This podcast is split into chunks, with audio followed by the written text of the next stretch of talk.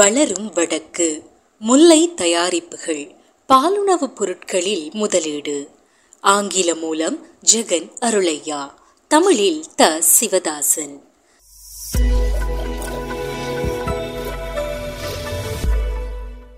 சீலன் என்ற பெயரால் அறியப்பட்ட திரு எஸ் தவசீலன் வடமாகாணத்தின் வடக்கில் உள்ள வேலனைக்கு அடுத்துள்ள ஊர்காவற்துறையில் பிறந்தவர். இலங்கை தபால் திணைக்களத்தில் தபால் விநியோகம் செய்யும் உத்தியோகத்தராக கடமையாற்றிய இவரது தந்தையார் இவருக்கு நான்கு வயதாக இருக்கும் போதே இறந்துவிட்டார்.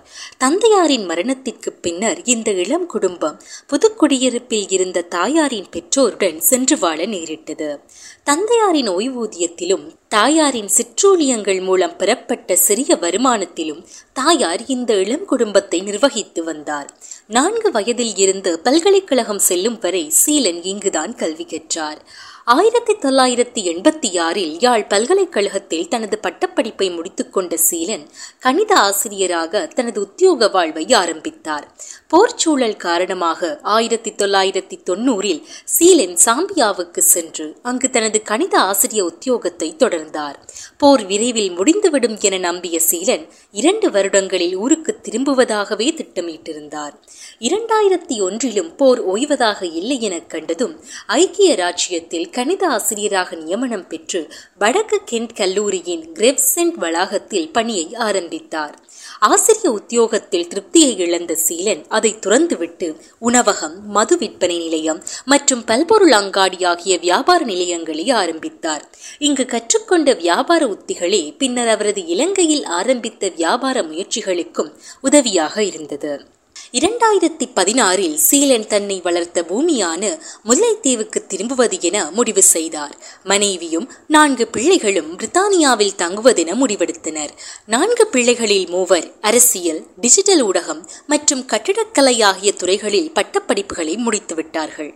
நான்காவது பிள்ளையான மகள் தற்போது காப்போத்தா சாதாரணம் கற்கிறாள். அவளது கல்வி பராமரிப்பு ஆகியவற்றை மனைவியார் பார்த்துக் கொள்கிறார். தனது குடும்பத்தினரின் கல்வி பாதுகாப்பு ஆகிய ஆகியவற்றை ஸ்திரமாக்கிக் கொண்டதும் சீலன் தான் கற்ற தொழில் திறமைகளைக் கொண்டு தனது தாயிலமான முல்லைத்தீவிற்கு திரும்ப முடிவெடுத்தார். பால் பண்ணையில் முதலீடு. அரசாங்கத்தால் தாயாருக்கு வழங்கப்பட்ட ஒரு ஏக்கர் நிலம் இருந்தது. பெர்மிட் நிலம் எனப்படும் இந்நிலத்திற்கான உரிமையை ஒருவர் பரம்பரை பரம்பரையாக தனது குடும்பத்தினருக்கு மட்டுமே மாற்றிக்கொள்ளலாமே தவிர வேறொருவருக்கு விற்க முடியாது என்பது விதி. இக்காணியை ஈடு வைத்து எவரிடம் கடன் பெற்றுக்கொள்ளவும் முடியாது. இப்படி ஈடு வைத்து பணத்தை பெற்ற ஒருவர் பணத்தை திருப்பச் செலுத்த தவறினால் கடன் கொடுத்தவர் இக்காணியை உரிமையாக்கிக் கொள்ள முடியாது. இப்படியான பெர்மிட் நிலங்களை வேறொருவர் உரிமைப்படுத்திக் கொள்ள வழிவகைகள் இருந்தாலும் அதற்கு நீண்ட காலம் எடுக்கும். சீலன் தனது தாயாரின் காணியை தனக்கு உறுதிமாற்றிக் கொள்வதற்கான விண்ணப்பத்தை இரண்டாயிரத்தி பதினேழில் செய்திருந்தார். இருப்பினும் அது இன்னும் நிறைவேறவில்லை. இலங்கைக்கு இறக்குமதி செய்யும் வர்த்தகத்தில் மிகவும் பொருட்செலவை கொண்டது பாலுணவுப் பொருட்களின் இறக்குமதி. எனவே சீலன் இத்தொழிலில் முதலீடு செய்ய உத்தேசித்தார். இரண்டாயிரத்தி இருபத்தி ஒன்றில் வெளியிடப்பட்ட இலங்கை மத்திய வங்கியின் அறிக்கையின்படி இரண்டாயிரத்தி இருபதில் மட்டும் ரூபாய் அறுபத்தி இரண்டு பில்லியன் பெறுமதியான பாலும் பாலுணவுப் பொருட்களும் இலங்கை இலங்கைக்கு இறக்குமதி செய்யப்பட்டுள்ளன. இவற்றில் பெரும்பாலும் நியூசிலாந்து இந்தியா ஐரோப்பிய ஒன்றியம் ஆகிய நாடுகளில் இருந்து இறக்குமதி செய்யப்பட்டிருந்தன. இலங்கையில் நுகரப்படும் மொத்த உணவுப் பொருட்களில் இது இருபது வீதம் ஆகும் பிரித்தானியாவில் பலவித தொழிலுத்திகளை கற்றுக்கொண்டிருந்தாலும் பால் பண்ணை தொழில் பற்றி சீலனுக்கு எதுவுமே தெரியாது. சுமார் இரண்டு வருடங்களாக இந்தியா சீனா ஜப்பான் மலேசியா ஆகிய நாடுகளுக்கு பயணம் செய்து இத்தொழில் பற்றிய விவரங்களை கற்றுக்கொண்டார். சீலனின் நண்பன் ஒருவர் பல பால் பொருள் உற்பத்தி நிறுவனங்களில் பணியாற்றிய அனுபவம் கொண்ட பால் பொருள் தயாரிப்பு பொறியியலாளராக இருந்தது உதவியாக போய்விட்டது. இருவருமாக சேர்ந்து சீலனின் முல்லைத்தீவு காணியில் ஒரு பால் பொருள் தயாரிப்பு ஆலையை நிறுவினார்கள். புதுக்குடியிருப்பில் சீலனது குடும்பம் பல தலைமுறைகளாக மிகவும் அறியப்பட்டதும் நம்பிக்கைக்குரியதுமான ஒன்றாக இருந்தது வாய்ப்பாக போய்விட்டது. இதனால் அங்கேயே அவர் தனது பண்ணை நிறுவ முடிவெடுத்தார். புதியவர் ஒருவரின் வருகை மக்களிடையே ஏற்படுத்தும் சந்தேகம் இவரை பாதிக்கவில்லை. உள்ளூர் பொடியன் என்ற வகையில் அப்பிரதேசத்தில் உள்ள பால் பண்ணை விவசாயிகள் சிரமம் ஏதும் இல்லாது சீலனது பால் பொருள் உற்பத்தி ஆலைக்கு பாலை விநியோகித்தார்கள். இவ்விவசாயிகளின் குடும்பத்தவர்களில் இருபத்தைந்து பேருக்கு தொடர்ச்சியாக தன் ஆலையில் வேலை கொடுத்தார். ஆலையின் தேவை சுமை அதிகரிக்கும் போது சில வேளைகளில் இது முப்பத்தி இரண்டு பேராகவும் மாறும். விவசாயிகளின் பிள்ளைகளுக்கு வேலைகளை வழங்கியதன் மூலம் அப்பிரதேச விவசாயிகளுடன் விவசாயிகளுடனான சீலனின் உறவு நெருக்கமுற்றது. சீலனின் பால் பொருள் ஆலையில் ஆரோக்கியமான பாலுணவுகளும் குடிநீர் வகைகளும் உற்பத்தி செய்யப்படுவது பற்றிய செய்தி இந்த இளம் தொழிலாளர்கள் மூலம் அப்பிரதேச மக்களிடையே விரைவாக பரவியது. முல்லை என்ற ஒரு நல்ல ஆலையில் தயாரிக்கப்படும் தரமான பாலுணவுப் பொருட்களை இம்மக்கள் விரும்பி வாங்கினார்கள். முல்லை தயாரிப்புகள். முல்லையில் தயாரிக்கப்படும் பண்டங்களுக்கு ரசாயன ஊட்டிகளோ அல்லது பதனூட்டிகளோ பாவிக்கப்படுவதில்லை. அவை முற்றிலும் இயற்கை பண்டங்களுடன் இயற்கை முறைகளில் தயாரிக்கப்படுபவை. இதனால் அவற்றின் பாவனை காலம் திறக்கப்படாமல் இருக்கும் வரை முப்பது நாட்கள் மட்டுமே. பண்டங்கள் தயாரிக்கப்பட்டு ஐந்து நாட்களுக்குள் சில்லறை வியாபாரிகளுக்கு விநியோகிக்கப்பட்டு விடுகிறது என்பது மட்டுமல்ல. பாவனையாளரும் அவற்றை பெரும்பாலும் ஐந்து நாட்களுக்குள் நுகர்ந்து விடுவர் என்பதால் இது தங்களுக்கு ஒருபோதும் பிரச்சனையாக இருந்ததில்லை என கூறுகிறார் சீலன். விற்பனைக்கென விதிக்கப்படும் கால எல்லைக்கு பதினைந்து நாட்களுக்கு முன்னரே அவை விற்று நுகரப்பட்டு விடுவதுண்டு. தமது பண்டங்களுக்கு மக்களிடையே அதிக கிராக்கி இருப்பதால் வியாபாரிகளிடம் இருந்து தமக்கு பண்டங்கள் திரும்பி வருவது வெகு குறைவு என கூறுகிறார் அவர். இலங்கையின் கொழும்பு மற்றும் வடக்கு கிழக்கு மலையக மாகாணங்களில் உள்ள பல்பொருள் அங்காடிகளே முல்லை தயாரிப்புகளின் பெரும்பாலான வாடிக்கையாளர்கள். மன்னாரில் உள்ள மீனவ சமூகத்திடமும் பெரும் கிராக்கி இருக்கிறது. கடல் தொழிலுக்கு செல்லும் மீனவர்கள் பலர் தமது பயணங்களின் போது பருகும் தயிரை கொண்டு போகிறார்கள். முல்லை தயாரிப்புகளுக்கு கொழும்பில் இருக்கும் கிராக்கி அளவுக்கு தம்மால் பண்டங்களை உற்பத்தி செய்ய முடியாமல் இருக்கிறது எனவும் இத்தேவையை சமாளிக்க தற்போது திட்டங்களை தீட்டி வருவதாகவும் சீலன் தெரிவிக்கின்றார். எதிர்நோக்கும் சவால்கள். அதிகாரத்துவம். ஒரு தொழிலை ஆரம்பிப்பதற்கான அனுமதியை பெறுவது என்பது மிகப்பெரிய சவால். வங்கி கணக்கு திறப்பது முதல் கடவுச்சீட்டு விண்ணப்பம் திட்டமிடல் அனுமதி பெறுதல் வியாபார முயற்சிக்கு விண்ணப்பித்தல் என எதற்கு விண்ணப்பிப்பதானாலும் இலங்கையில் அது பலருக்கும் ஒரு பாரிய பிரச்சனையாகவே இருக்கிறது. இவற்றிற்கான தகவல்களை அதிகாரத்துவத்திடம் இருந்து பெறுவதால் உறிஞ்சித்தான் எடுக்க வேண்டும். உதாரணத்துக்கு ஒரு பத்திரத்தை பரிசீலிக்கும் போது அவர்கள் கண்டுபிடிக்கும் முதல் தவறோடு நிறுத்திவிட்டு அதை திருத்திக் கொண்டு வரும்படி திருப்பி விட்டு விடுவார்கள். அதற்கு மேல் அப்பத்திரத்தை வாசித்து இருக்கும் தவறுகளை ஒரேடியாக சுட்டிக்காட்ட மாட்டார்கள். ஒவ்வொரு தடவை செல்லும் போதும் மேலும் புதிய பத்திரங்களை நிரப்பும்படி கேட்பார்கள். எல்லாவற்றையும் அவர்கள் கூறியபடியே நிரப்பிக் கொடுத்தாலும் அவற்றில் மேலும் தவறுகளை கண்டுபிடித்தோ அல்லது மேலும் புதிய பத்திரங்களை நிரப்பும்படி பணித்தோ அல்லது சில பத்திரங்களை முற்றிலும் இரண்டாம் தடவையாக நிரப்ப நிரப்பும்படி பணித்தோ விண்ணப்பதாரிகளை அலைக்கழித்து சக்தி விரயத்தையும் வெறுப்பையுமே உண்டாக்குவார்கள். பணி கலாசாரம். முல்லை ஆரம்பிக்கப்பட்ட போது அவற்றில் பணிபுரிந்த வடமாகாணத்தை சேர்ந்த பணியாளர்கள் நாட்கூலிக்காரர்களாகவே இருந்தார்கள். நாள் முடிய அவர்களது சம்பளம் வழங்கப்பட்டதும் தங்களது பணி முடிந்துவிட்டதாகவே அவர்கள் நினைத்தார்கள். அவர்கள் அடுத்த நாள் வேலைக்கு திரும்பி வருவது சந்தர்ப்பவசமானது. ஒரு நாள் வேலை முடிந்ததும் அடுத்த நாள் வேலை இருக்கிறது என அவர்கள் அதற்கு தயாராக இருப்பதில்லை. தமது பணி நீண்ட நாளானது என்ற எண்ணம் அவர்களுக்கு இருப்பதில்லை. இதனால் அதிக உற்பத்தி திறனுடன் சீரிய முறையில் பண்டங்களை தயாரிப்பதற்கு அவர்களை பயிற்றுவிப்பது மிக சிரமமாக இருக்கிறது. அவர்களின் அணுகுமுறை சிந்தனை மாற்றங்களை உருவாக்கி அவர்களுடைய எதிர்பார்ப்புகளையும் நிறுவனத்தின் எதிர்பார்ப்பையும் சமப்படுத்துவதற்கு நீண்ட காலம் எடுத்தது. தற்போது நிலைமை ஓரளவு மாற்றம் கண்டிருக்கிறது. பெரும்பாலானவர்கள் மூன்று அல்லது மேலான வருடங்களாக பணிகளில் இருக்கிறார்கள்.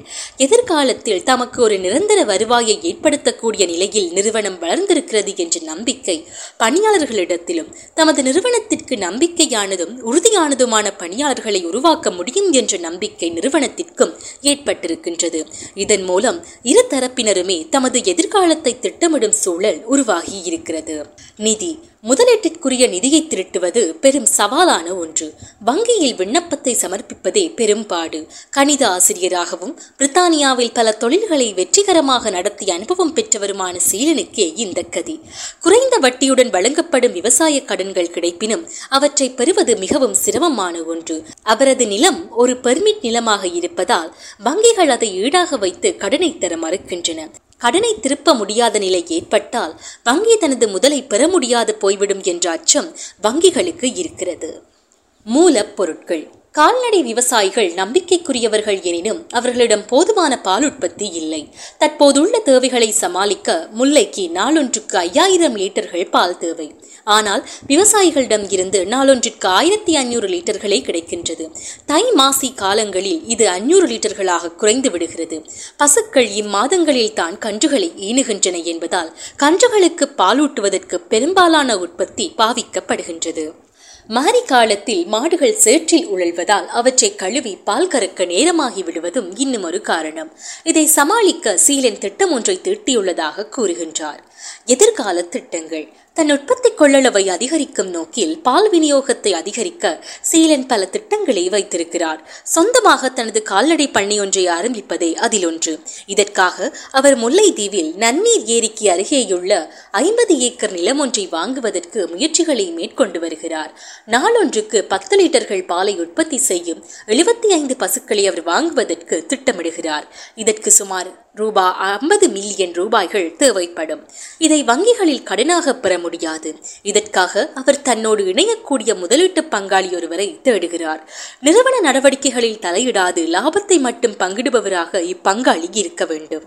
முல்லை தயாரிப்புகளாக தற்போது பால் தயிர் பருகும் தயிர் பால் ரொஃபி ஆகியன இருக்கின்றன. இவற்றில் சிலவற்றிற்கு வித்தியாசமான மனம் குணம் சுவை ஆகியவற்றை ஒட்டி புதிய பண்டங்களை உற்பத்தி செய்ய சீலன் திட்டமிடுகிறார். பனம்பழச் சுவையை கொண்ட பால் டொஃபியும் இதில் ஒன்று இதற்காக அவர் யாழ் பல்கலைக்கழகத்தின் வியாபார இணைப்புடன் பணியாற்றி வருகிறார். முல்லை விரைவில் வெண்ணெய் பாலாடைக்கட்டி ஆகியவற்றையும் தயாரிக்க உள்ளது நோர்வேயில் உள்ள ஒருவர் அந்நாட்டு பாலாடை கட்டியை தயாரிக்கும் முறைகள் பற்றி சீலனுக்கு அறிவுறுத்தி வருகிறார். பல வீடுகளில் இன்னும் குளிரூட்டிகள் இல்லாதபடியால் சுண்டிய பாலை தயாரித்து தகரங்களில் அடைத்து விற்பனை செய்வதற்கும் தயாராகி வருகிறார். இவை திறக்கப்பட்ட பிறகும் பழுதாகாமல் இருக்கும். முல்லை தயாரிப்புகள் தற்போது இலங்கை வாழ் மக்களுக்கு மட்டுமே கிடைக்கிறது. இதை விரிவாக்கி சர்வதேசங்களில் வாழும் மக்களுக்கும் விநியோகிக்க திட்டங்கள் தீட்டப்படுகின்றன. பால் டொஃபி மற்றும் நெய் போன்றவற்றை இலகுவாக ஏற்றுமதி செய்யலாம். பல்கலைக்கழக வியாபார இணைப்பு. யாழ் பல்கலைக்கழகத்தின் விலங்கியல் பீடத்தின் மூத்த விரிவுரையாளர் கலாநிதி ஈஸ்வர மோகனே எனக்கு சீலனை அறிமுகம் செய்திருந்தார்.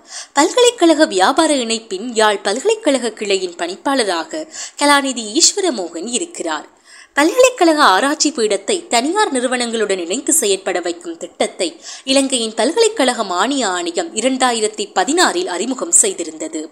இதன் பிரகாரம் யாழ் பல்கலைக்கழகத்தின் முதலாவது தனியார் நிறுவன இணைப்பு முல்லையுடன் நடைபெற்றது. இதன் விளைவாக பில்வம் பள்ளத்தின் சாற்றை கலந்து முல்லை உருவாக்கிய பருகும் தயிர் மக்களிடையே மிகவும் பிரபலமான ஒன்று.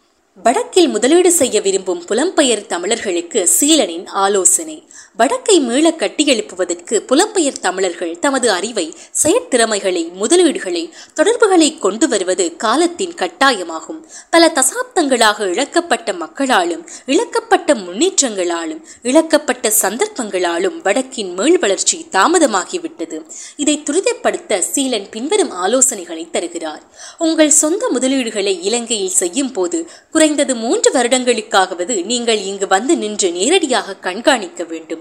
அது எந்த விதமான தொழிலாக இருந்தாலும் ஒரு தொழிலை நடத்துவதற்கு தேவையான பணியாளர்களை இனம் கண்டு உள்வாங்கி அவர்களை பயிற்றுவித்து அவர்களாக உங்கள் தொழில் நிர்வாகத்தை முன்னெடுத்து ஸ்திரப்படுத்துவதற்கு குறைந்தது மூன்று வருடங்கள் வேண்டும். உங்கள் முதலீட்டிற்கான பலனை உங்களால் உடனடியாக பெற முடியாது. அதற்கு பொறுமையும் உளவுரமும் தேவை. வடக்கிற்கு வந்து முதலீடுகளை செய்ய முடியாத புலம்பெயர் தமிழர்கள் வடக்கின் உற்பத்தி பண்டங்களுக்கு சர்வதேச சந்தைகளுடனான தொடர்புகளை ஏற்படுத்தி கொடுக்கலாம். யாருக்கு என்ன எப்படியான தேவைகள் இருக்கின்றன அச்சந்தைகளுள் எப்படி உட்புக முடியும் என்ற உத்திகளை அறிந்து பகிர்ந்து இரு தரப்பினரிடையேயும் பாலங்களை கட்டி எழுப்ப உதவலாம். லண்டனிலோ அல்லது டொரண்டோவிலோ தமிழர் அல்லது சிறுபான்மையினர் வாழும் பிரதேசங்கள் உங்கள் ஆரம்ப சந்தைகளாகவும் இருக்கலாம். முதலீட்டில் மட்டும் பங்குதாரியாக ஆரம்பிப்பதே புத்திசாலித்தனமானது. தொழில் முகவரின் நிர்வாகத்தில் தலையிடுவது தவிர்க்கப்பட வேண்டும். வியாபாரத்தின் லாப நட்ட வரவு செலவு அறிக்கைகளை ஒழுங்காக பரிசீலனை செய்து உங்கள் கருத்துக்களையும் ஆலோசனைகளையும் வழங்குங்கள்.